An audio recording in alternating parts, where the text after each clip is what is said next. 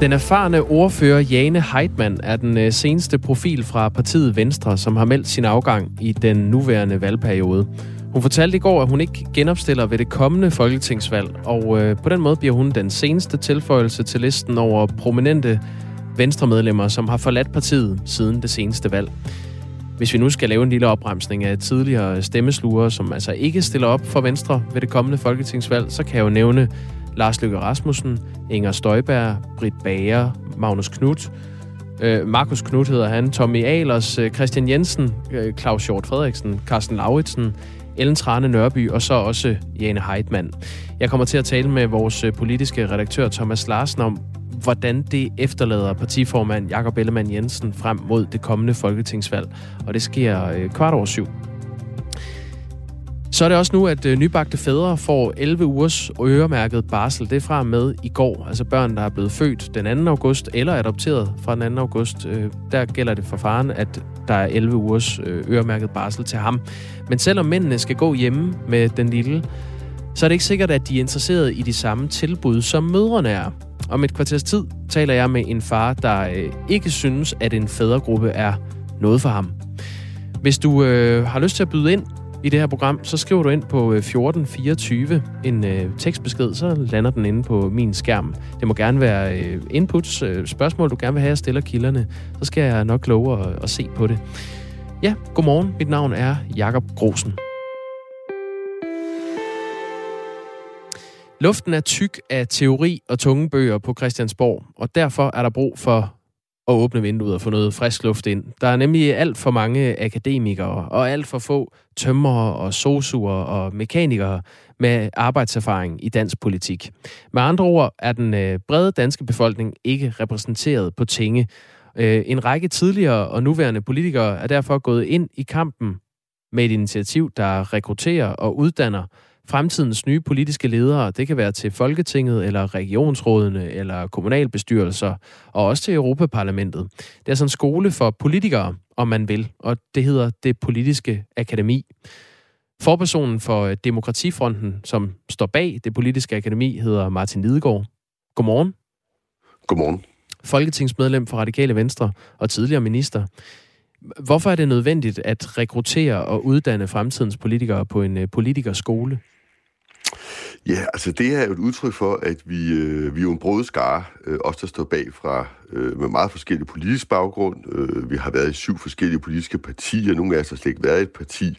Og det vi har til fælles er, at vi er foruroliget over to ting i det danske folkestyre. Det ene er, at der er så utrolig få borgere, der egentlig har kontakt med de politiske partier. Det er faktisk kun 2% i dag, der er medlem af partier, det vil sige, det er en meget lille del af befolkningen, der er med til at bestemme, hvem vi stiller op til Folketinget. Det er den ene ting, og den anden ting er det, du nævnte, nemlig at øh, vi bliver mere og mere homogene inde i Folketinget. Øh, der bliver flere og flere med videregående uddannelser, og det er jo ikke i sig selv et problem, hvis det ikke var fordi, at der også er rigtig mange, der kommer direkte fra deres uddannelse ind, det vil sige uden arbejdserfaring, uden, kan man sige, erfaringer fra virkeligheden uden for Christiansborg. Og det kan vi godt frygte på sigt betyder, at vi får øh, for lidt repræsentativitet, altså at det, vi med fint ord kalder det repræsentative folkestyre, ikke bliver så repræsentativt, altså ikke rigtig repræsenterer hele Danmark. Og derfor det her initiativ, hvor vi prøver at række hånden ud til de mennesker, vi håber sidder rundt omkring derude, som aldrig har haft noget at gøre med politik eller et politisk parti,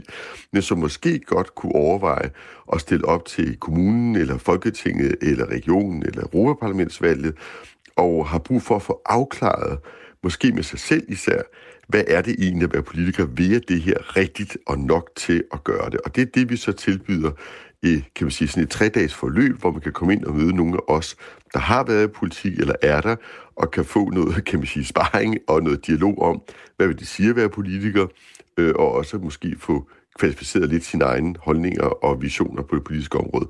Så det er, det, det er vores forsøg, kan man sige. Det er et pilotprojekt, det her, øh, for vi ved jo ikke, om der sidder nogen derude. Det håber vi. Øh, og vi aner ikke, at vi får 10 ansøgere eller 3.000 øh, her i den kommende måned, hvor der er ansøgningsmulighed. Men øh, det er baggrunden for det og ideen med det. Martin Lidegaard, du er selv det, der hedder Kant øh, Kom fra øh, Roskilde Universitet tilbage i 93. Altså, du har en, en kandidatuddannelse i, øh, i det, man vil kalde kommunikation. Er det ikke uh, korrekt? Det er korrekt. Havde du været en bedre politiker, hvis du havde arbejdet som tømrer? Nej, det er egentlig heller ikke det, vi lægger op til. Altså det at have en uddannelse er i sig selv, synes vi, ikke et problem. Men vi så gerne, at der var lidt større diversitet. Og vi så også gerne, at øh, folk i Folketinget havde prøvet andet end at sidde i Folketinget. Det har de fleste også, skal jeg skynde mig at sige. Men øh, når vi kigger på udviklingen over de seneste 10-20 år, så er der en større tendens til, at øh, folk arbejder med politik, om så må sige, hele livet. Og der tror vi, det vil være godt, at der både er nogen, der gør det, men at vi også holder fast i, at der kommer nogen, der har været ude og lave andre ting, og også har lavet andre ting på arbejdsmarkedet, end det, som folk med videregående uddannelse laver. Men altså, der er ikke noget mærkeligt i, tror jeg i sig selv, at der er en overvægt af, det er jo en form for, kan man sige, øh, ledelse, og ledere af tit har en længerevarende uddannelse, men det gør altså heller ikke noget, at der er en substantiel del, som har en anden baggrund. Øh, det kan være fagligt arbejde, det kan også være fra kulturlivet, eller civilsamfundet, eller erhvervslivet, øh, iværksættere osv. Så jo mere du kan sige, diversitet, vi kan få, øh, jo mere, tror vi, øh, udvikling, kreativitet, fantasi, kan vi få ind i det politiske arbejde, altså ny ild, om du vil, fra det udefra kommende samfund. Vi kan jo ikke sammensætte Folketinget, det er heller ikke tanken, det er jo vælgerne, der gør det, men vi kan måske få flere til at overveje og, og stille op, så vi har lidt flere at byde på, om så må sige. I har plads til 30 personer, og det her politiske akademi var altså tre dage i slut øh, september til start oktober. Det foregår i Nyborg. Og øh, det er for personer, som gerne vil undersøge mulighederne for et liv i øh, politik. Og for at man kan komme i betragtning til det politiske akademi, skal man sende en øh, motiveret ansøgning på maks 1200 anslag og indhente et par anbefalinger fra kollegaer eller andre i sit øh, netværk. Øhm, vi har fået nogle sms'er, Martin Lidegaard, mens vi taler her. Øh, Peter fra Aarhus skriver, hvorfor først hive erfaring fra erhvervslivet, skråstrej i virkeligheden, ind nu? Det har været et problem i mange år. Ja, det kan du godt sige. Nu er der altså rent faktisk også nogen på tinge. Øh, en af mine medstifter her er jo Tommy Alers, øh, der har været inde, øh, som kommer fra erhvervslivet. Jeg har selv arbejdet både i det private og i øh, lavet en tænketank uden for Christiansborg tidligere, så alle os, der er stifter her, har både haft en fod udenfor og inden for Christiansborg. Så man kan ikke sige, at der ikke er folk med anden erfaring derinde, heller ikke fra erhvervslivet. Men det vi kan se er, at udviklingen er, at der bliver færre. Og derfor øh, er det, at vi tænker, det er måske nu, vi skal sætte ind og invitere flere med, for at sikre, at vi bevarer sådan en, en vis frodighed, om du vil, i det politiske arbejde. Og, og, og, og vi tror egentlig på, at jo mere forskellige erfaringer, vi kommer med, jo bedre bliver også det politiske arbejde. Men vi, er ikke sådan, vi starter ikke fra bare bund. Det synes jeg også er vigtigt. Man, man kan godt lave en, øh, en stereotyp over en dansk politiker. Så er det en, en etnisk dansk mand, øh, 45 plus, har en længere videregående uddannelse, det lyder næsten som, øh, som dig selv, Martin Lidegaard. Så dem det, dem er der jo rigeligt altså, det, det, det kan jeg nok ikke, ja, det kan ja, jeg nok ikke så meget på. Nej, men, man kan men, få øh, svin med. Men, men, men hvem er det i stedet, der skal ind i dansk politik via jeres øh, akademi? Ja, altså du, øh, som du selv er inde på, vi har stadigvæk en overvægt af mænd. Øh, vi har en gennemsnitsalder, som ligger over 50. Vi øh, har øh, langt de fleste øh, politikere med en øh, etnisk dansk baggrund. Og så har vi øh, et stadig stigende antal, for eksempel, der har læst statskundskab. Det er der ikke noget vejen med, men der er godt nok mange, der har læst det i Folketinget i forhold til samfundet som sådan. Så nu har jeg jo sagt noget af det, øh, som kendetegner politikere i dag, og det har jeg jo også sagt, at vi jo måske mangler lidt. Vi mangler flere kvinder. Vi mangler øh, lidt yngre folk, men ikke nødvendigvis helt unge, men altså sådan folk, der har været ude, måske i 30'erne, øh, har noget erhvervserfaring, som kunne overveje at gå ind. Vi mangler øh, folk med anden etnisk baggrund, som øh, vil med ind og tage et ansvar for demokratiet og stille op med deres erfaringsbaggrund. Og vi, øh, vi mangler også måske øh, flere folk øh, fra erhvervslivet, fra civilsamfund, øh, altså med erhvervserfaring, om du vil. Spørger man øh, Karina Kosiara Pedersen, som er lektor i øh, ja, statskundskab fra Københavns Universitet og, øh, og partiforsker, så kan der være et par faldgrupper i forhold til at lokke de mennesker, der mangler i politik ind på, på sådan en politikerskole. Øhm, der kan være flere årsager. En af dem handler om ansøgningsprocessen. Vi skal lige prøve at høre, hvad hun siger. Så her der bliver det lidt en akademisering af ansøgningsprocessen ved, at, at igen kandidaterne skal selv komme frem, de skal skrive en masse, så, så det med, at, at det bliver skriftlighed og ikke lave en video eller gøre et eller andet andet, øh, det, det betyder jo, at, øh, at der er i hvert fald nogen, der måske siger, nej, det, det er så ikke noget for mig. Det hun adresserer her, det er jo, at man skal skrive en motiveret ansøgning på de her 1200 anslag og indhente et par øh, anbefalinger skriftligt også. Hvorfor øh, giver det mening at bede personer, som måske ikke nødvendigvis er, er sådan bogligt orienteret om at, at sætte sig ned og skrive en ansøgning? Ja, altså, vi ved jo ikke, hvor mange der søger, men øh, vi har her på, på det her pilotprojekt, har vi kunne finde, få finansieret 30 pladser, og vi synes, det er vigtigt, at det er gratis at deltage netop for, at alle har mulighed for at øh, søge ind. Og som sagt, aner vi ikke, hvor mange der vil søge, men hvis vi skulle komme i den situation, at der er flere hundrede, der søger, så bliver vi jo desværre nødt til, i første omgang i hvert fald, at vælge, Øh, hvem det er, der skal deltage. Og der, der, der føler vi, at vi er nødt til at have et eller andet grundlag at gøre det ud fra. Men, øh, men altså 1200 anslag, det svarer til et lille læserbrev, og øh, hvis man vil være politiker, så skal man jo have et eller andet på hjerte, og man skal helst også kunne, om ikke, det behøver ikke at være formfuldt, men dog øh, om så at sige, formidle, hvad man gerne vil i en eller anden form. Øh, så jeg synes ikke, det er noget urimeligt krav. Men jeg synes, det er egentlig ideen om, at man også kan gøre det på en video, er meget god. Det vil jeg tage med tilbage til, til, min, øh, til vores lille forening, øh, fordi det kunne være godt, men det er svært at klare sig i politik uden skriftlighed, fordi meget af det arbejde, der er. Øh, så her synes jeg ikke, vi har sat baren meget højt. Øh, det er sådan set det eneste krav, er sådan set, at man kan skrive, hvad det er, man har på hjertet, og hvorfor man gerne vil være politiker. Og det er man også nødt til at kunne. Det må jeg sige, det er jo et minimumskrav, hvis man skal være mm. politiker, at man kan fortælle andre, hvorfor de skal stemme på en. Så lyder det fra Martin Lidegaard, som altså er øh, forperson for øh, Demokratifonden, der står bag det politiske akademi, øh, og som også er folketingsmedlem for Radikale Venstre. Øhm, jeg har fået en sms fra Jan, hvor der står, vi skulle hellere få samfundet til at matche politikerne, så langt flere i samfundet fik en videregående uddannelse, så ville vi få et langt bedre samfund er synspunktet fra øh, Jan. Du er velkommen til at byde ind, som Jan har gjort, på øh, 1424. Så havner beskeden lige inde hos mig.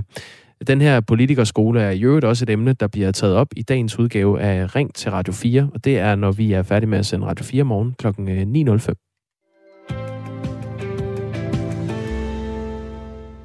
og vi bliver i øh, det politiske liv. Den erfarne Venstre-ordfører Jane Heitmann vil øh, bytte Folketingets lovtekster ud med skolebøger. Jane Heitmann meddelte nemlig i går, at hun efter 11 år i dansk politik ikke vil genopstille ved næste folketingsvalg. I stedet bliver hendes øh, næste projekt at læse en øh, MBA, der er en ledelsesuddannelse på kandidatniveau. Så hun går øh, den anden vej, end det, det politiske akademi efterlyser. Men dermed øh, melder Jane Heitmann sig til listen over prominente stemmeslugere fra Venstre, som øh, der altså ikke kan sættes et venstrekryds ud for til det kommende folketingsvalg. Thomas Larsen er politisk redaktør her på Radio 4. Godmorgen. Godmorgen. Hvor stor en overraskelse er Jane Heitmans udmelding her? Det er vigtigt at understrege, at hun ikke smækker med døren eller siger op i protest eller vrede. Altså hun har simpelthen lyst til et uh, skifte i tilværelsen, men det er klart, at timing er specielt, fordi vi formentlig står foran et uh, folketingsvalg, der kan komme om meget, meget uh, kort uh, tid. Uh, og det man så også uh, skal, synes jeg, notere, det er jo, at hendes uh, udmelding eller hendes stop uh, ikke desto mindre er med til at cementere en uh, fortælling, en trist fortælling for Venstre, der handler om, at de netop har været ude for altså en massiv medlemsflugt øh, siden sidste valg. Og også en række af de politikere, der har valgt at forlade partiet jo, altså har været virkelig i sværvægtsklassen. Så på den måde, så indgår altså hendes stop i en fortælling om et Venstre, der er blevet øh, markant øh, svækket. Og det er faktisk sådan, at mens vi to øh, taler om, om det her, så har øh, Danmarks Radio øh, øh kommet med en ny meningsmåling, der kan være med til at sætte det her sådan i, i perspektiv, fordi der står af Venstre altså til en tilbagegang i forhold til sidste valg, hvor valget fik mere, hvor, hvor Venstre fik mere end, end 23 procent af, af stemmerne. Der er de helt nede på omkring 14 procent nu. Og ser vi så på nogle af de politikere, der har valgt at forlade Venstre, og ikke mindst hvis vi zoomer ind på en Lars Løkke Rasmussen, jeg kan vi se, at han kommer i, øh, i Folketinget øh, med sit nye parti, Moderaterne, får mere end 3 procent, men det er rent øh, sensationelle, det er, at Inger Støjberg altså står til at komme i Folketinget ifølge den her måling med, med næsten 11 procent af stemmerne. Så det er jo med til at vise, hvilken overladning, som Venstre har været ude for i løbet af den her sidste øh, folketingssamling. Ja, Lars Løkke Rasmussen, Inger Støjberg, øh, Britt Bager, Markus Knudt, Tommy Ahlers, Christian Jensen, Claus Hjort Frederiksen, Carsten Lauritsen, Ellen Trane Nørby og nu Jane Heitmann. Det er, det er til at tage at føle på. Øhm, hvor stiller den her store medlemsflugt partiformand Jakob Ellemann Jensen øh, frem mod det kommende valg? Ja, det er jo en helt vild liste, at du netop kommer med øh, her, og som øh, jeg også tror, de fleste lyttere vil kunne høre umiddelbart, så er flere af dem jo meget store profiler, det vil sige folk, der virkelig har øh, trukket et stort læs for Venstre. Det er folk, der ofte har er blevet valgt med meget store personlige stemmetal og har haft godt fat i, i, i danskerne. Og der er det klart, at når nu alle de her folk er, er væk, så stiller det Jakob Ellemann Jensen i en meget alene, eller man kan sige ensom position, og det betyder, at han simpelthen simpelthen skal være det helt store trækkraft for, for Venstre, hvis det overhovedet skal, skal lykkes for dem at få et, øh, et tåligt øh, valg. Der er ingen tvivl om, at de kommer til at gå markant ned i forhold til sidste øh, valg, men, øh, men det skal helst ikke være helt ned omkring de her 14 procent. Det vil være en kæmpe skuffelse på tiden, hvis de ender der. Hvordan forventer du, at han kommer til at takle det her? Altså, hvem, hvem har han tilbage? Hvem er hans største profiler? Ja, man har ikke ret mange øh, tilbage. Det er et af, de store problemer. Han kommer selvfølgelig til at spille et uh, tæt øh, samspil med, uh, med Sofie Løde, som er en af profilerne, men jeg tror roligt, at vi kan forudse, at en meget, meget stor del af Venstres kommende valgkamp, den vil blive bygget op på Jakob Ellemann Jensen. Det er ham, der, der skal stå i centrum. Uh, det er ham, der skal forsøge at trække partiet frem. Og så kan partiet jo så satse på, at netop fordi han er statsministerkandidat og er forløbig altså den eneste borgerlige statsministerkandidat, så vil han få altså en enorm opmærksomhed i løbet af den øh, valgkamp, og det kan være med til at hjælpe øh, Venstre, og hvis det øh, selvfølgelig helt sådan i yderste potens lykkes for partiet at vinde øh, statsministerposten, vinde regeringsmagten, ja, så vil det jo være en meget stor sejr, og så vil man nok ret hurtigt glemme, at selve Venstre ikke øh, blev et så stort øh, parti. Men lykkes det ikke at nå ind i statsministeriet, så øh, tegner der sig altså en meget, meget svær valgkamp, og, og også en, en pæn stor nedgang for Venstre, sådan som tallene ser ud nu. Sådan lyder den øh, dystre forudsigelse for, for Venstre fra øh, vores øh, politiske redaktør her på Radio 4, øh, Thomas Larsen. Klokken er øh, 22 minutter over syv, og du lytter til øh, Radio 4 morgen. Nu skal vi til noget andet end øh, politik. Fra med i går har nybagte fædre fået øremærket 11 uger af den samlede barsel. Det vil sige, at hvis manden ikke, øh, eller partneren ikke tager barslen, jamen så frafalder den. Så kan øh, moren ikke tage den. Og som vi øh, fortalte i Radio 4 morgen i går, så er det under halvdelen af landets kommuner, der tilbyder fædregrupper til de fædre, der nu skal hjem og, øh, og gå med barnevogn og passe den lille. Øhm, men måske er der brug for at opfinde helt andre tilbud til fædre, end dem, der eksisterer til mødre. Det mener du i hvert fald, øh, Torbjørn Illemann. Godmorgen. Ja, godmorgen. Du er far til tre og bosat i øh, Åbybro, der ligger øh, nær Aalborg. Øhm, vi skal ja. ombord i det her, altså øh, erfaring med at, at gå i en form for, for fædregruppe, og hvorfor det måske ikke fungerer så godt. Du mener i hvert fald, at der er grund til at opfinde noget helt andet. Hvorfor, hvorfor har du den holdning? Altså ja, jeg, øhm, jeg synes konceptet Altså, ideen med fædregrupper er sådan set god nok. Jeg tror bare ikke, at du kan lave en, øh, en en-til-en kopi og sige, og sige en, skal vi kalde det, en, en mødergruppe for fædre. Øh, fordi det vi alle sammen har fået at vide, øh, i hvert fald nu har jeg jo tre børn, så jeg har da hørt lidt fra sundhedsplejersker og jordmøder, det er, at, at fædre typisk tænker anderledes, når de står og skal have det første barn. Øhm, for eksempel så, så fik vi at vide første gang, at vi skulle have... At, at for, hvad vil du som far forestille dig, at du skal lave med dit kommende barn? Og der fædre, de siger typisk ting, som man kan lave, når barnet er noget ældre, sådan 4-5-6 år alderen. Nu er jeg ingen ekspert på det her område. Jeg er bare, hvad jeg har fået at vide, men det har jeg fået at vide nogle gange nu, så jeg antager, jeg tager det for gode varer. Hvor mødre måske mere, bedre kan forestille sig den der første tid med barnet, der kan man så diskutere, om det er, fordi de har haft et par måneder til at forberede sig med et barn i maven, men det er en anden diskussion. Øhm, så jeg tror, man er simpelthen nødt til at sætte sig ned og, og, og tænke konceptet forfra. Ja, altså, så vidt jeg er orienteret, så da du fik dit første barn, boede du i uh, Silkeborg Kommune, og der blev du sat sammen korrekt. i en forældregruppe før fødslen, som fungerede godt. Men hvad var det så, der ja, skete? Altså, Jamen, de har de her... Det, det, dengang hed det familieiværksætteren. Hvad hedder det i dag, det ved jeg, sådan, det ved jeg ikke længere. Øh, og det var sådan et rigtig, rigtig godt koncept før fødslen, hvor vi ligesom havde, det var jo en kombination af fødselsforberedelse med lidt ekstra, for at forberede os til at blive en familie, i stedet for bare at være et par. Øh, men det, der så skete efterfølgende, det var, at lige så stille så faldt fædrene ligesom fra, og møderne holdt måske ved lidt længere. Øh, jeg faldt ret hurtigt fra, fordi jeg kunne simpelthen ikke se mig selv i det der. Og det, jeg så har fået vide fra min kone, det var, at der var der nogle fædre, der blev hængende lidt længere, og det blev mere en så sad møderne med børnene i det ene lokale, så gik fædrene måske ind og spillede kort ind ved siden af. Nå, øhm, ja okay, så er det jo mere men, sådan en mandeklub. i, i, ja, faktisk. Lige ja. Øh, men spørgsmålet er altså, hvis, hvis, hvis jeg skal gå hjemme med mit barn i... Nu gik jeg selv hjemme sidste år på barsel i, jeg tror det var 10 uger omkring, øh, med et barn, der på det tidspunkt var, ja, ikke, der er halvanden år nu. Så det var han ikke sidste år. Øhm, og, og, og der, der, havde jeg jo ligesom, der havde jeg jo barnet, og så giver det jo ikke mening, at jeg kan sætte mig ned og aflevere barnet et sted, og så sætte mig med nogle øh, andre vilkår. Det er jo ikke det, der er formålet. Og det er derfor, jeg siger, det skal jo heller ikke være... Øhm, jeg tror bare, at man er nødt til at sætte sig og sige, hvad er behovet egentlig? Og jeg tror ikke, personligt tror jeg ikke, det er det samme. Men nu er jeg kun én mand, og der er i mig væk et par millioner i Danmark. Det er klart, øhm, men, øh, men du har en, en holdning og en erfaring, som gør, at det er interessant at tale med dig i den her sammenhæng. Øhm, hvis det her det mindede for meget om en, en mødergruppe, og mændene så gik ind og spillede kort ved siden af, hvor, hvorfor aftalte I mænd så ikke at mødes på en anden måde? Altså, der havde jeg jo meldt mig ud af det. Så det her, det er jo bare, jeg refererer, refererer jo bare for min kones erfaringer nu. Nå, oh, alright. Øh, altså, det, dengang havde jeg jo kun der, dengang havde jeg 14 dages barsel altså efter fødsel, og det var ligesom det, så jeg havde ikke rigtig noget barsel. Så det her, det var jo noget, der foregik efter arbejde eller i weekenderne. Mm. Øh, og jeg tænker jo, at hvis man skal bruge det, så skal det være noget, der ligesom udfylder hverdagen, når man går på barsel derhjemme. Og det er jo det, der er konceptet. Grunden til, at vi tager det op igen nu, det er jo, fordi nu får man, nu får de fleste pludselig 11 uger. Jamen, så tager det nej, det er sådan set ikke, det er en anden vision. Der, der findes noget, der hedder... Noget, ja, undskyld, jeg afbryder dig. Der findes, der findes det, der hedder Forum for Mænds Sundhed, som har lavet en opgørelse, som viser, at 48 øh, kommuner ud af landets 98 kommuner tilbyder fædregrupper. Det vil sige, at der er 50, der, der ikke gør. Og det er øh, angiveligt et problem, hvis man skal tro Svend Aage Madsen, som er forskningsleder og Ph.D. på Rigshospitalets fødeafdeling og formand for det her Forum for Mænds Sundhed.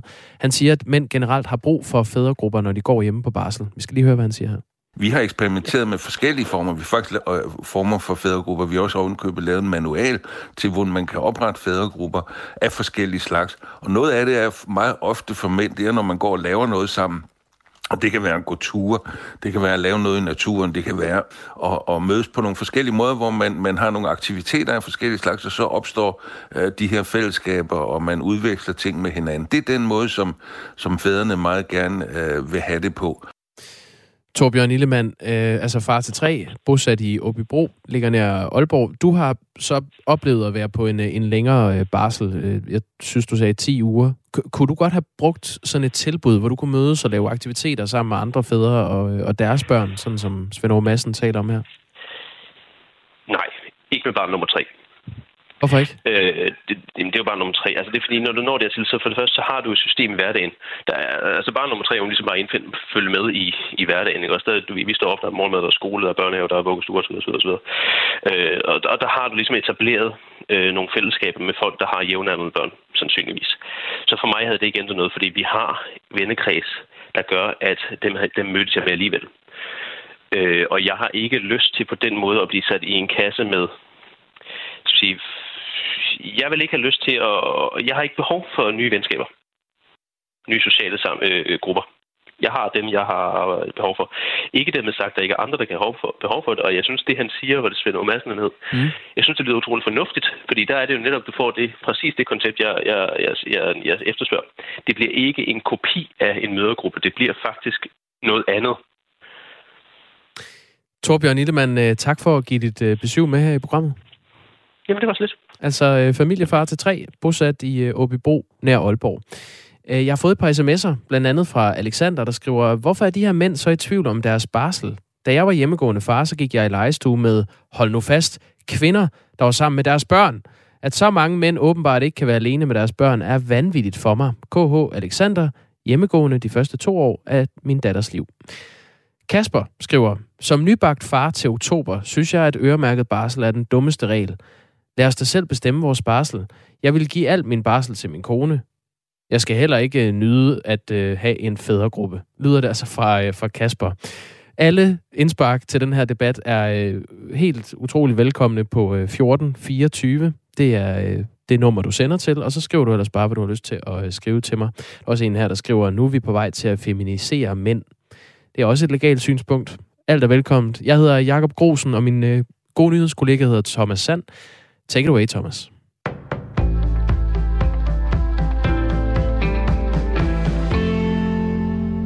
Kina har krænket taiwansk territorium og forbrudt sig mod FN-regler, sådan lyder det ifølge nyhedsbruget Reuters fra Taiwans forsvarsministerium. Forsvarsministeriet lover samtidig at kæmpe mod et hvert træk, som krænker Taiwans territoriale integritet. Ministeriet sidestiller desuden Kinas militærøvelser i Taiwanstrædet med en blokade på taiwansk territorie.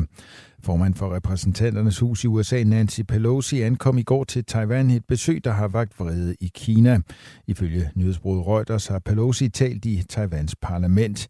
I løbet af hendes besøg skal hun desuden mødes med landets præsident og menneskerettighedsaktivister. Vælgerne i den amerikanske delstat Kansas har stemt nej til en ændring i statens grundlov, der ville fjerne retten til abort. Det viser en prognose fra Edison Research ifølge nyhedsbruget Reuters. Vælgernes nej forhindrer Kansas' konservative lovgivende forsamling i at gennemføre omfattende restriktioner for abort, uden at det strider imod statens grundlov.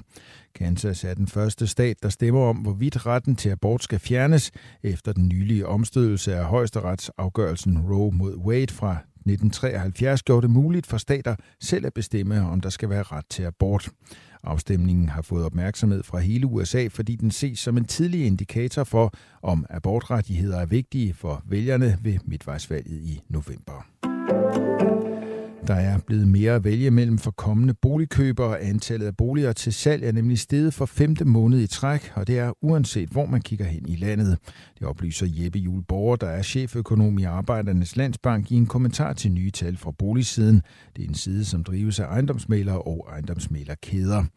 Den mest markante stigning ses i Region Hovedstaden, hvor antallet af både huse og ejerlejligheder er steget med mere end 7 procent i begyndelsen af august, sammenlignet med måneden før.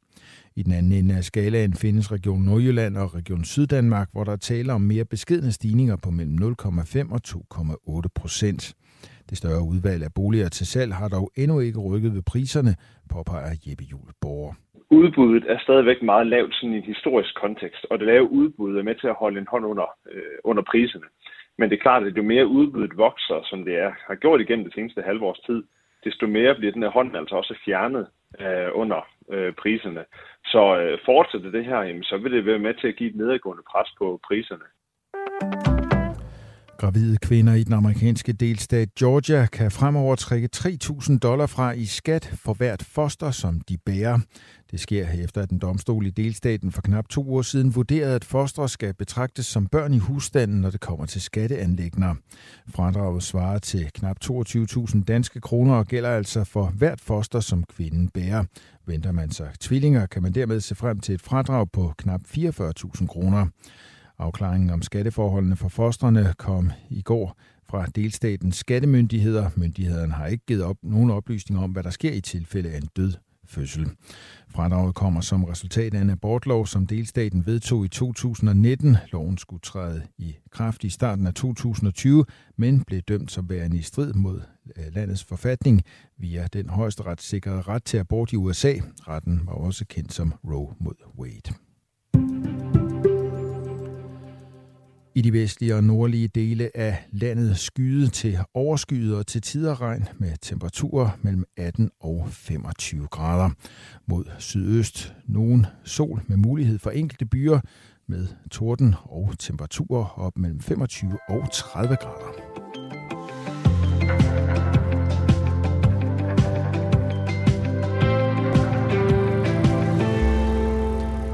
En større arbejdsstyrke er en del af motivationen for Ruslands krig i Ukraine. Ifølge Rostat, som er øh, det russiske svar på Danmarks statistik, så er den russiske befolkning skrumpet med ca. 86.000 personer hver måned i år, altså i 2022. Det svarer til mere end alle indbyggere i, øh, i Esbjerg by, bare lige for at sætte det i, øh, i perspektiv. Flemming Spidsbol, seniorforsker hos øh, Dansk Institut for Internationale Studier med speciale i Rusland og det postsovjetiske område. Godmorgen. Ja, godmorgen. Hvordan hænger Ruslands faldende befolkningstal og, og krigen i Ukraine sammen? Jo, de hænger jo sammen på den måde, at, øh, at russerne kan se øh, dele af Ukraine som en ekstra ressource. Det er en økonomisk ressource, det er territorium, det er adgang til øh, landbrugsjord, det er adgang til havne osv., så, videre. så er det også adgang, øh, adgang til, øh, til befolkning. Men der skal vi måske også være opmærksom på, at det er slet, slet ikke den primære årsag til krigen. Men det er et element, og øh, det er noget, man diskuterer åbent også i, øh, i for eksempel de russiske medier. Hvordan? Ja, man taler om det som en ressource, at øh, man kan bruge det på sigt. Øh, nu taler man om i Rusland, at, øh, at det vil forøge øh, kornproduktionen og korneksporten i Rusland, og øh, der er mulighed for at øh, udvikle de her områder, så de øh, selvfølgelig bliver inkorporeret i Rusland, men også kan understøtte Rusland økonomisk og være med til at øh, ligesom cementere Ruslands status og sådan noget. Så man har allerede sådan i tankerne de her områder som en, øh, en del af Rusland, og øh, de ressourcer, der er både øh, de naturlige ressourcer, men også de menneskelige ressourcer, taler man allerede om som noget, man kan øh, disponere over. Normalt skal man jo være øh, lidt forbeholden med oplysninger fra russiske myndigheder. Øh, hvor, hvor meget kan man regne med de her tal fra Rostat? Ja, dem kan vi godt øh, regne med sådan i, i, i store træk. Så altså, det, jeg plejer at sige med meningsmålinger, men jo også med nogle af de her forhold, det er jo, at det er mindste tal. Så det vil sige, når øh, der for eksempel kommer nogle, nogle ret øh, spektakulære tal om øh, fald i befolkningen på de her 86.000 per måned, så, øh, så kan vi godt regne med det, og vi kan måske regne med, at måske tro, at tallet der er endnu højere, men det er altså, hvad Rostat ligesom har fundet ud af, at de gerne ville offentliggøre. Øh, så, øh, så det kan vi godt øh, læne os sådan op af, men det er rigtigt, vi skal være forsigtige med de tal, der kommer fra det officielle Rusland. I dag bor der øh, omkring 145 millioner mennesker i, øh, i Rusland, og Rostat forudser så øh, store fald i den russiske befolkning. Det mest pessimistiske scenarie har et fald på 12 millioner på, øh, på 15 år, altså 12 millioner indbyggere i Rusland. Og kun det, det mest optimistiske scenarie har en, en meget svag vækst. Hvor store konsekvenser kan det her fald i befolkningen have for det russiske samfund? Det kan få meget store konsekvenser, sådan rent praktisk jo, i forhold til at varetage statens opgaver. Det er jo også noget, vi hører andre steder. Øh, en ældrende øh, befolkning for eksempel, og så færre til at håndtere de opgaver, som, øh, som skal løses i forbindelse med den del af befolkningen, men også andre opgaver. Øh, så kan det få konsekvenser for russernes selvopfattelse. Rusland er jo en stor stat øh, i sin geografiske udstrækning. Øh, det har Rusland været i århundreder. Og territorialitet betyder meget, det er at, øh, at være borger i en stor stat, altså en stat, som virkelig udfolder sig, men dertil hører også en stor befolkning. Så, øh, så det, at, øh, at befolkningstallet falder, det er, øh, det, det er noget, som betyder noget for selvopfattelsen også, og det ser vi også fra politisk hold. Man forsøger via nogle forskellige initiativer at få hævet befolkningstallet, øh, og det gør man øh, ved at få fødselsraten op, man gør det ved, selvfølgelig ved at tage fat om den overdødelighed, der er, og så er der også spørgsmål om migration, altså man kan invitere folk øh, ind i Rusland, og det gør man også, øh, således at de også kan være med til at løse nogle af de opgaver, som, øh, som er øh, i det russiske samfund. Hvad gør det egentlig for den russiske selvforståelse, det her, at, øh, at Rusland bliver mindre og mindre som, som nation? Ja, det betyder noget for selvopfattelsen i forhold til det at være en stormagt, måske endda en supermagt. Sovjetunionen havde en befolkning, som var dobbelt så stor som den nuværende øh, russiske. Og, øh, og det betyder noget, at man ser sig selv på en måde lidt som en reduceret stat. Altså, øh, man har mistet territorium, og man, man har mistet befolkning. Øh, og det kan gøre ondt. Altså, det kan give sådan nogle af de her fantomsmerter, som vi taler om. Altså ligesom man har man har fået bortamputeret en del af sig selv, og så, så gør det stadigvæk ondt. Øh, så, så det betyder noget på, øh, sådan på det mentale plan, det ideologiske i forhold til, øh, til øh, Rusland som en stormagt og tidligere som en supermagt. Jeg har fået en sms her, som er et spørgsmål til dig, øh, Flemming Spidsbolen. Der står, altså, hvad driver den faldende trend? Ja, det er jo, det er jo flere, kom, øh, flere dele i, i kombination. Altså, de fleste lytter jo kender jo til den her voldsomme overdødelighed, der har været i Rusland igennem mange år, og, og den har så været accelereret. Øh, nu nævner du selv en, øh, en befolkning øh, i Rusland, vi gik ind i starten af det her, øh, over på en 145, 145,5 millioner måske. Mm. Øh, og der har jo været et ordentligt dyk på grund af corona. Øh, og der regner man med, at der har været en overdødelighed på cirka en million øh, på grund af corona i, øh, i Rusland. Og ellers så er det jo generelt en overdødelighed, som, øh, som har været voldsom i mange år. Øh, de russiske myndigheder har haft held til at få, øh, få den forventede levealder op, men den er stadigvæk forholdsvis lav. Den er 76 år for kvinder og 68 for mænd. Øh, for mændene var den endda helt nede på 57 år tilbage i 90'erne, og det var jo helt katastrofalt. Øh, og så er der en lav fødselsrate. Øh, fødselsraten har været meget lav. På et tidspunkt var den blandt de 10 laveste i verden. Øh, den har de også fået lidt op via nogle forskellige initiativer, men den er fortsat lav, og den er på omkring 1,5 nu. Og det er lavere, end den er i Danmark også. Så, øh, så kombinationen her øh, har accelereret øh, faldet i befolkningen, og øh, det er klart, som du siger nu, der er nogle forskellige prognoser fra Rostat. Øh, vi er allerede kørt ind på det mest pessimistiske øh, scenarie i forhold til de, de udarbejdede for nogle år siden, og hvis man vil vende den tendens, så er der altså mulighed for at, øh, at få en netto-migration, altså man kan invitere folk ind i landet, eller, som vi startede med at tale om, måske tage dele af den ukrainske befolkning, og så lukke dem ind i Rusland og sige, nu er I russere. Ja, det er jo så en annektering af, af Ukraine. Men hvordan forsøger Putin og den russiske stat ellers at få, øh, få buk med det her problem? Det gør de ved at øh, selvfølgelig se på de generelle forhold i, øh, i landet. Det er jo blandt andet sådan noget som sundhedssektoren, øh, som jo desværre er udsultet. Øh, den russiske økonomi er jo vokset meget, specielt igennem øh, nullerne, men meget af det er jo brugt, som vi ved nu, øh, og det har vi jo set igennem nogle år, det er jo brugt på forsvaret. Så der er blevet opbygget et stort forsvar, et enormt sikkerhedsapparat, øh, og det har altså nogle omkostninger, og det er blandt andet, at sundhedssystemet er blevet udsultet. Øh, og så forsøger man med nogle meget konkrete initiativer, noget af det mest sådan, sjove måske fra, fra russisk side her hen over sommer, det er, at Putin har foreslået at genindføre det, man kalder heldemøderne. Øh, og heldemøderne fandtes i Sovjetunionen. Det blev øh, etableret efter 2. verdenskrig, eller afslutningen af 2. verdenskrig, for at få folk til at få flere børn. Og der var det sådan, at hvis en kvinde havde fået 10 eller flere børn, så var hun heldemor. Og så fik hun en medalje, og der var en kontant øh, betaling og så nogle privilegier. Og det har Putin nu besluttet, at det skal man genindføre, men i en, i en mere moderne udgave, så nu er krav kun fire børn. Mm. Men det er jo så også langt over den fødselsrate på 1,5, som de russiske kvinder har i dag. Øh, så der er nogle af de her initiativer, som, øh, som skal afhjælpe det. Der er bedre barselsvilkår, øh, billigere lån til nybagte forældre, så de kan komme ud og få egen bolig, for eksempel, osv. Så man forsøger med nogle forskellige tiltag, men altså, det har slet ikke virket. der er nogle, nogle negative tendenser, der trækker i den anden retning, og det betyder så, at befolkningstallet bliver ved med at falde. Tak skal du have, Flemming Spidsbo. Ja, selv tak da. Som er seniorforsker hos øh, Dansk Institut for Internationale Studier, det der også hedder DIS, med speciale i Rusland og det post-sovjetiske område. Klokken er øh, 18 minutter i 8. Jeg havde tidligere på morgenen Torbjørn Illemand med. Han er far til, til tre og bosat øh, nær Aalborg og øh, han synes ikke rigtigt, at, øh, at fædregrupper er noget for, for ham. Han har været på barsel med, med nogle af sine børn, men, øh, men det der med at sådan få lavet en, en øh, pendant til en mødergruppe bare for fædre, det var ikke noget, han øh, skulle nyde noget af. Og øh, det har afført nogle sms'er. Øhm, der står her i en sms, min erfaring har desværre været, at mænd på barselsårlov har siddet med computeren foran næsen og været frustreret over at blive afbrudt af barnegråd, eller har troet, at de skulle nå at bygge en hel masse i huset eller i haven, altså som en slags ferie. Jeg er sikker på, at der findes mænd, som vil bruge tiden med barnet, men jeg tror ikke, det er normen.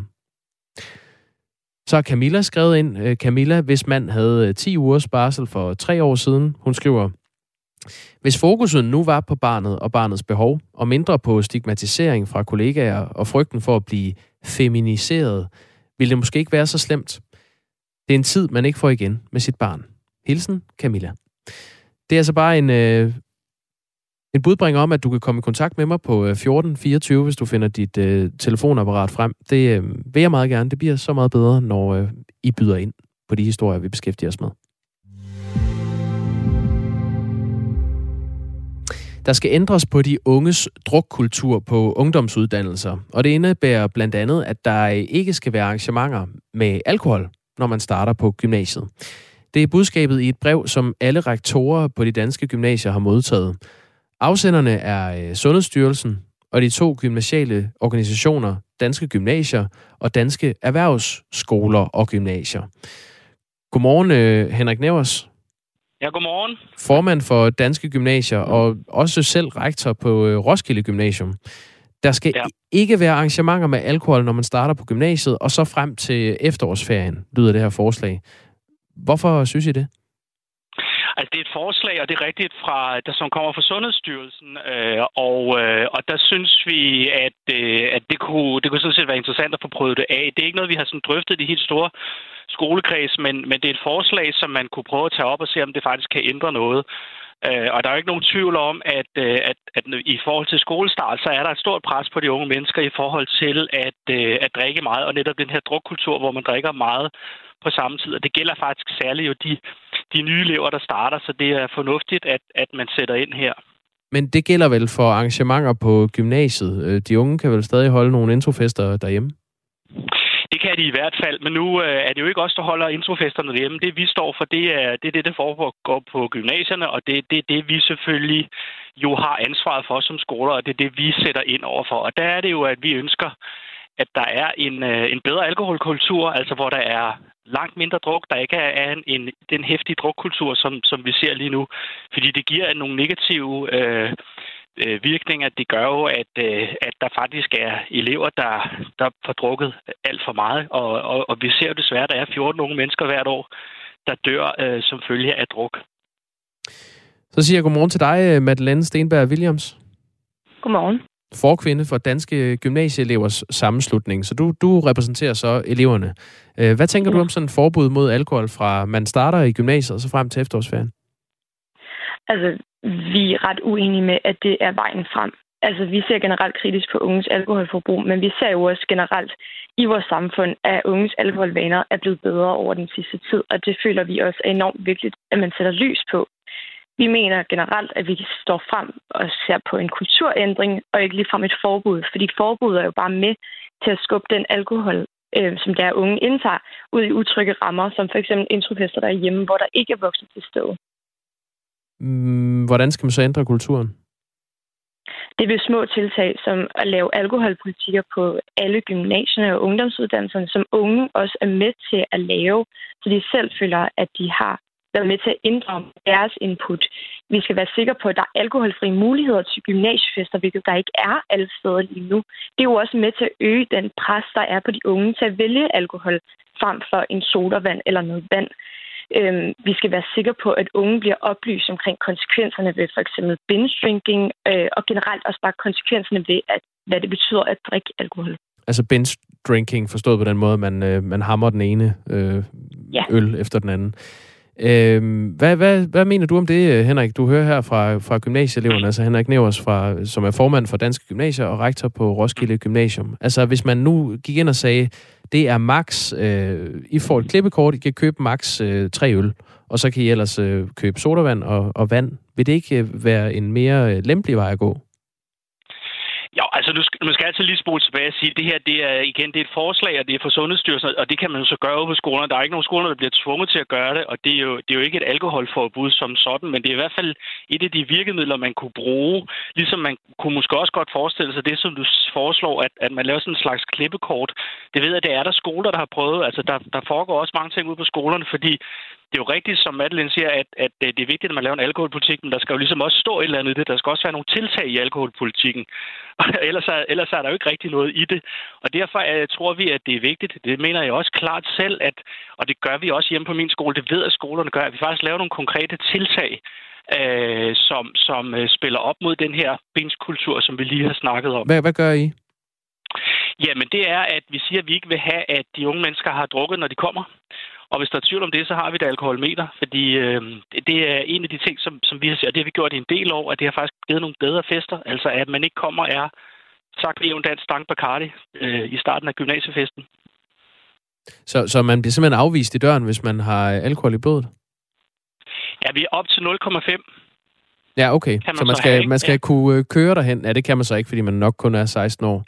ja, det er rigtigt, ikke? Men øh, ja. der er også mange, der cykler, eller hvad man gør, ikke? Men ja, det er, det er den grænse, vi har sat, fordi den jo ligesom findes allerede i forvejen, at det, det er en grænse, som samfundet har sagt, den er okay, ikke? Hvad, hvad er ideen ved at skubbe de arrangementer med alkohol et par måneder, og så sige, det frem til efterårsferien, der kan man ikke drikke, og så efterfølgende så give en gas? Ja, men det er, og det er også vores erfaring, at, øh, at, at når man starter i gymnasiet, så er der kæmpe store forventninger til, hvor meget man skal drikke, altså til drukkulturen, ikke? Øh, og, og det er for høje forventninger. Og, og det er også der, vi ser problemer med, altså til dels, at det kan være det er livsfarligt, men, men det er jo også, at man kan komme galt af sted. Det kan være misbrug, det kan være øh, seksuelle krænkelser, det kan bare være ubehagelige oplevelser. Og, og det er altså ikke nogen, det er altså ikke nogen sjov ting at have for eksempel 600 unge mennesker, der er meget, meget fulde til en gymnasiefest, og så styre det. Det, det må vi sige, det, det kan vi altså ikke stå mål med på skolerne. Madeleine Stenberg øh, Williams, du, du lagde ud med at sige, at du synes ikke, det var den rigtige vej at gå, det her med at, at lave et totalt forbud i øh, begyndelsen af, af gymnasietiden for alkohol. Hvorfor er det ikke en god idé, at, at ens begyndelse i gymnasiet slet ikke øh, handler om alkohol?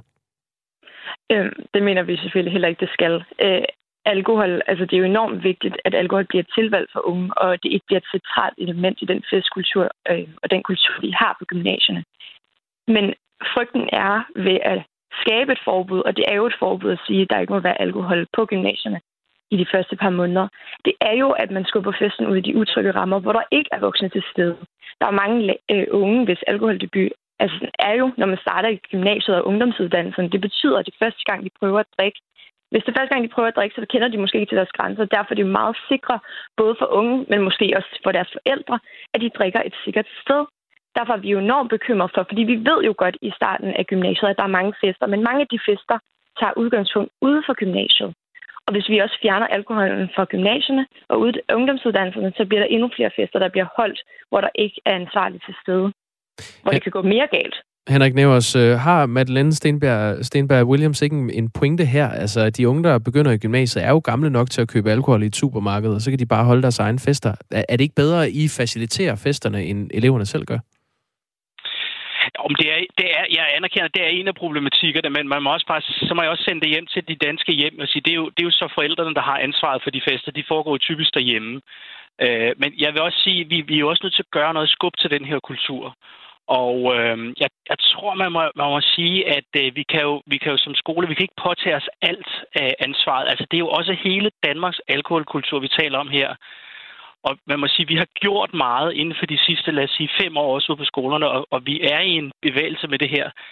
Og det, det er jo ikke en, hvad skal man sige, menneskeret, at man som unge menneske kan, kan, kan møde op på et, sit gymnasium og have drukket præcis lige så meget, som han har lyst til.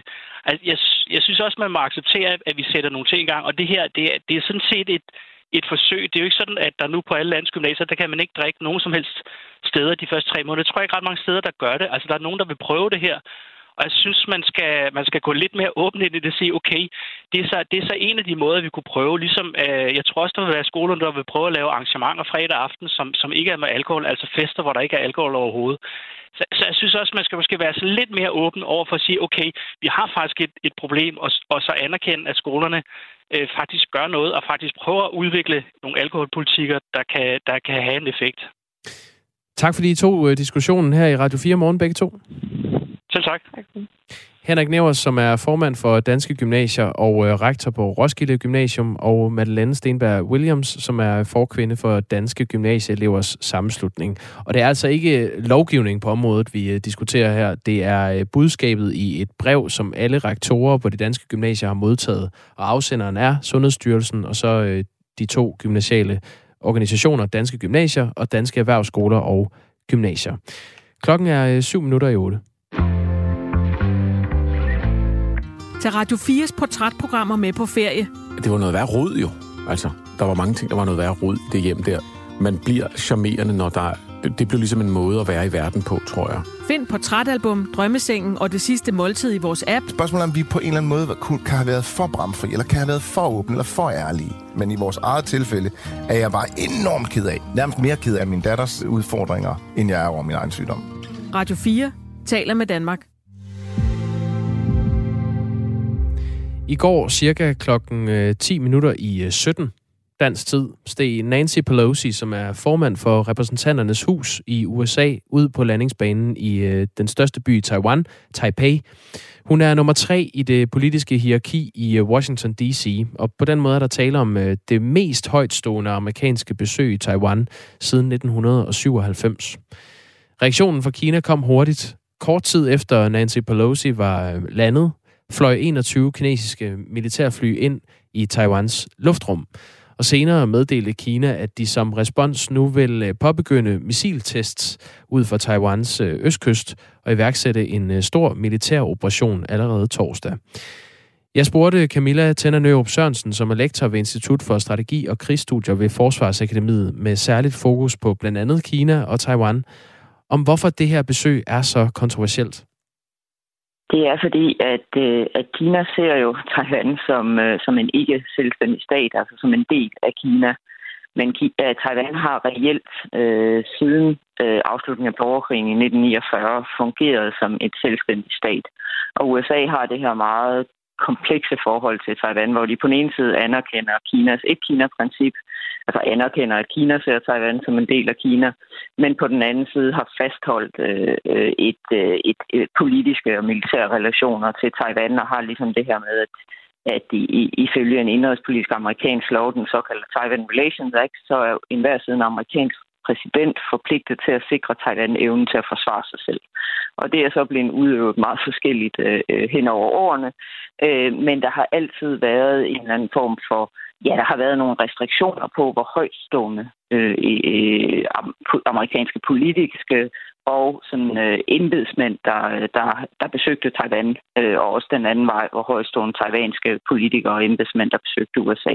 Mm. Men de restriktioner er gradvis, øh, ja, øh, gradvist mindsket, hvis ikke helt fjernet øh, de senere år. Det ser kineserne jo som en, som en gradvis underminering, en gradvis fjernelse øh, af det, det amerikanske anerkendelse øh, øh, af Kinas et, et Kina-position, altså den amerikanske et-Kina-politik. Øh, og derfor, øh, altså, og som, som du er inde på, så er det, der, det her øh, Pelosi's besøg det mest øh, højstående besøg, vi har haft siden, siden 97. Og i 97 var konteksten en helt anden. Der havde vi et helt andet forhold mellem Kina og USA, et helt andet Kina. Øh, I dag har vi i forvejen et meget, meget anspændt forhold mellem Kina og USA. Så det kommer også i konteksten af øh, en meget høj grad af mistillid og, og spænding mellem Kina og USA. Så derfor bliver det her virkelig opfattet som, som, øh, som en stor provokation øh, fra kinesisk side, og som tegn på, at, øh, at USA øh, bevæger sig væk fra det, der er helt grundlæggende i, i forhold mellem Kina og USA, netop at USA accepterer, at Taiwan er en del af Kina. Hvordan ser du på den reaktion, Kina allerede er kommet med? Jeg synes, den øh, indtil videre er meget forventelig. Altså, de spiller jo ligesom på, på alle, øh, på alle områder, øh, både kan man sige, at de har allerede indført øh, begrænsninger på taiwansk eksport øh, til Kina, særligt af fødevare- og landbrugsprodukter. Det er en ret stor del af, den, af, af Taiwans eksport til Kina, som står for cirka 30 procent af, af Taiwans samlede eksport. Øh, så det kan ramme ret hårdt. De er også øh, forlydende om her til morgen, at øh, de begynder at sætte begrænsninger på, hvad Kina eksporterer til Taiwan. Og det synes at være meget målrettet, altså Øh, målrettede øh, grupper, af, grupper i, øh, i, i, i Taiwans økonomi, der er meget stærke støtter til det nuværende regerende parti, altså DPP, Øh, så, så de synes at, at, at være meget målrettede økonomiske reaktioner, øh, eller modfonds, eller modreaktioner.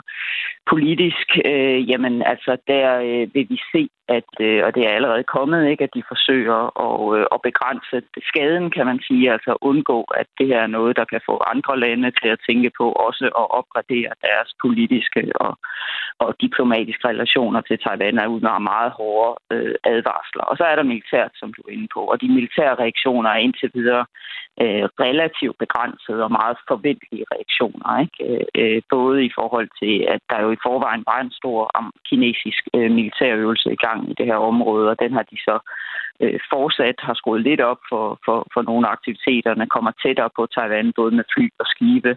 Og så har de så annonceret, at de vil holde den her store øh, missiløvelse. Øh, og der er der tegn på, at de her øh, missilaffyringer, jamen, de vil komme meget tæt på Taiwan, hvis ikke endda flyve ind over Taiwan. Og det er øh, noget, vi ikke har set før, så det vil der være at skrue op øh, for den øh, kinesiske militære aktivitet omkring Taiwan, som allerede de senere år er blevet, øh, at der er blevet skruet op for. Så lyder det altså fra øh, Camilla Tenna Nørup Sørensen, som er lektor ved Institut for Strategi og Krigsstudier ved øh, Forsvarsakademiet med særligt fokus på øh, blandt andet Kina og Taiwan. Lige om lidt bliver klokken 8, og øh, der skal du høre fra Thomas Sand, som har seneste nyt i øh, sin nyhedsudsendelse. Derefter taler jeg med øh, Michael Harbekost, som er øh, homoseksuel og 38 år, og øh, frygter den udvikling, der øh, finder sted lige nu blandt danskere, når det kommer til abekopper. Det er sådan, at øh, abekopper typisk smitter ved tæt fysisk kontakt, eller hvis man sover i samme seng. Ifølge Statens Serum Institut er antallet af smittede her i Danmark nu op på 101 danskere, og det er en smitte, der næsten udelukkende ses hos homoseksuelle mænd. Og til øh, forskel fra blandt andet Storbritannien og New York, så bliver homoseksuelle mænd i Danmark lige nu ikke tilbudt en vaccine mod abekopper. Det øh, kunne han godt tænke sig, at man blev tilbudt. Mere om det om øh, 5 minutter, nu klokken 8.